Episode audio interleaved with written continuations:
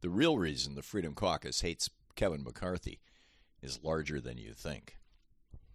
While Kevin McCarthy's, McCarthy's struggle to become Speaker of the House of Representatives appears to be about personality and struggles within the House Republican caucus, it's really about something much larger the fate and future of American big government and the middle class it created. Ever since the Reagan Revolution, the phrase big government has been on the lips of Republican politicians. They utter it like a curse at every opportunity.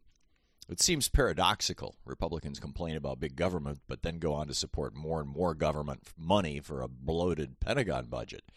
Once you understand their worldview, however, it all makes perfect sense. First, some background. From the founding of our republic through the early 1930s, the American middle class was relatively small. It was almost entirely made up of the professional and mercantile class doctors, lawyers, shop owners, and the like. Only a tiny percentage of Americans were what we would today call middle class. Factory workers, farmers, carpenters, plumbers, and pretty much all manner of unskilled laborers were the working poor rather than the middle class. Most neighborhoods across America had a quality of life that resembled what today we would call severely low income areas largely occupied by immigrants. As recently as 1900, for example, women couldn't vote Senators were appointed by the wealthiest power brokers in the states, and poverty stalked America. There was no minimum wage. When workers tried to organize unions, police would help employers beat or even murder their ringleaders. And social safety net programs like unemployment insurance, Social Security, public schools, Medicare, food and housing supports, and Medicaid didn't exist. There was no income tax to pay for such programs, and federal receipts were a mere 3% of GDP. Today, it's around 20%. As the President's Council of Economic Advisers noted in their 2000 annual report, quote, to appreciate how far we've come, it's instructive to look back on what American life was like in 1900.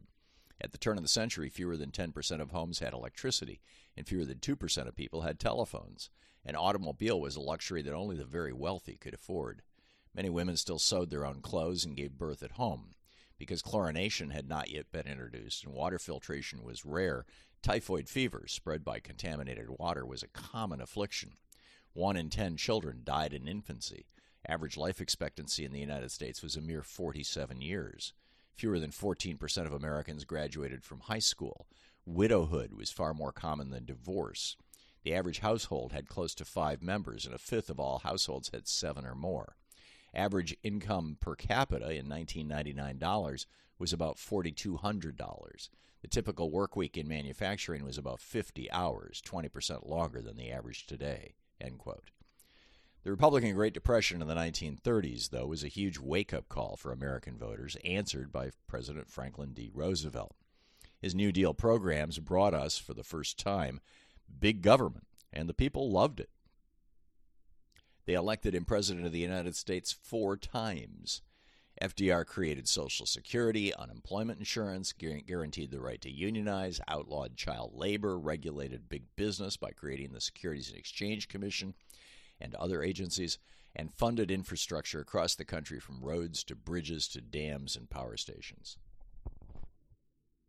He built schools and hospitals across the nation, brought electricity to rural parts of the country, and put literally millions to work in various big government programs.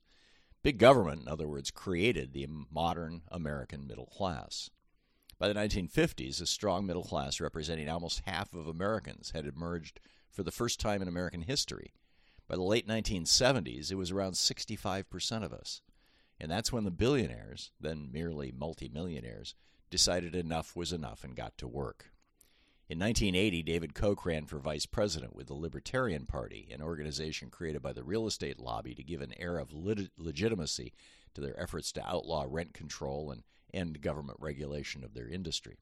His platform included a whole series of positions that were specifically designed to roll back and gut FDR's big government programs, along with those added on by both Nixon and LBJ's Great Society, that had created and then sustained America's 20th century middle class. Quote, we urge the repeal of federal campaign finance laws and the immediate abolition of the despotic Federal Election Commission. We favor the abolition of Medicare and Medicaid programs.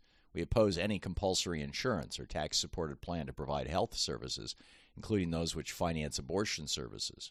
We also favor the deregulation of the medical insurance industry. We favor the repeal of the fraudulent, virtually bankrupt, and increasingly oppressive Social Security system. Pending that repeal, participation in Social Security should be made voluntary. We propose the abolition of the governmental post office. We oppose all personal and corporate income taxation, including capital gains taxes. We support the eventual repeal of all taxation. As an interim measure, all criminal and civil sanctions against tax evasion should be terminated immediately. We support repeal of all law which impede the ability of any person to find employment, such as minimum wage laws. We advocate the complete separation of education and state. Government schools lead to the indoctrination of children and interfere with the free choice of individuals. Government ownership, operation, regulation, and subsidy of schools and colleges should be ended. We condemn compulsory education laws and we call for the immediate repeal of such laws. We support the repeal of all taxes on the income or property of private schools, whether profit or nonprofit. We support the abolition of the Environmental Protection Agency. We support abolition of the Department of Energy. We call for the dissolution of all government agencies concerned with transportation, including the Department of Transportation. We demand the return of America's railroad system to private ownership. We call for the privatization of the public roads and national highway system. We specifically oppose laws requiring an individual to buy or use so called self protection equipment, such as safety belts, airbags, or crash helmets. We advocate the abolition of the Federal Aviation Administration. We advocate the abolition of the Food and Drug Administration. We support an end to all subsidies for childbearing built into our present laws, including all welfare plans and the provision of tax supported services for children. We oppose all government welfare relief projects and aid to the poor programs. All of these government programs are self are privacy invading, paternalistic, demeaning, and inefficient. The proper source of help for such persons is the voluntary efforts of private groups and individuals. We call for the privatization of the inland waterways and the distribution system that brings water to industry, agriculture, and households. We call for the repeal of the Occupational Safety and Health Act. We call for the abolition of the Consumer Product Safety Commission. We support the repeal of all state usury laws.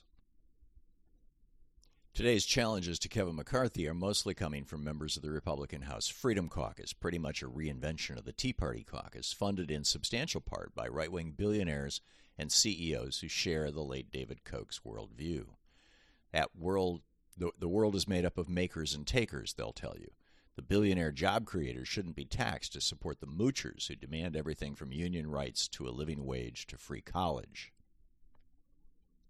Why, these Freedom Caucus members ask, should their billionaire patrons be forced, at the barrel of an IRS agent's gun, to pay taxes to support the ungrateful masses through big government programs? Isn't it up to each of us to make our own fortunes? Wasn't Darwin right? These Republicans believe our government should really only have a few simple mandates maintain a strong military, tough cops, and a court system to protect their economic empires.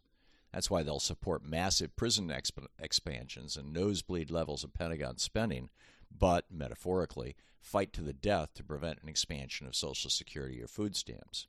And that's why they hate Kevin McCarthy. In the past, McCarthy has shown a willingness to compromise and negotiate with Democrats.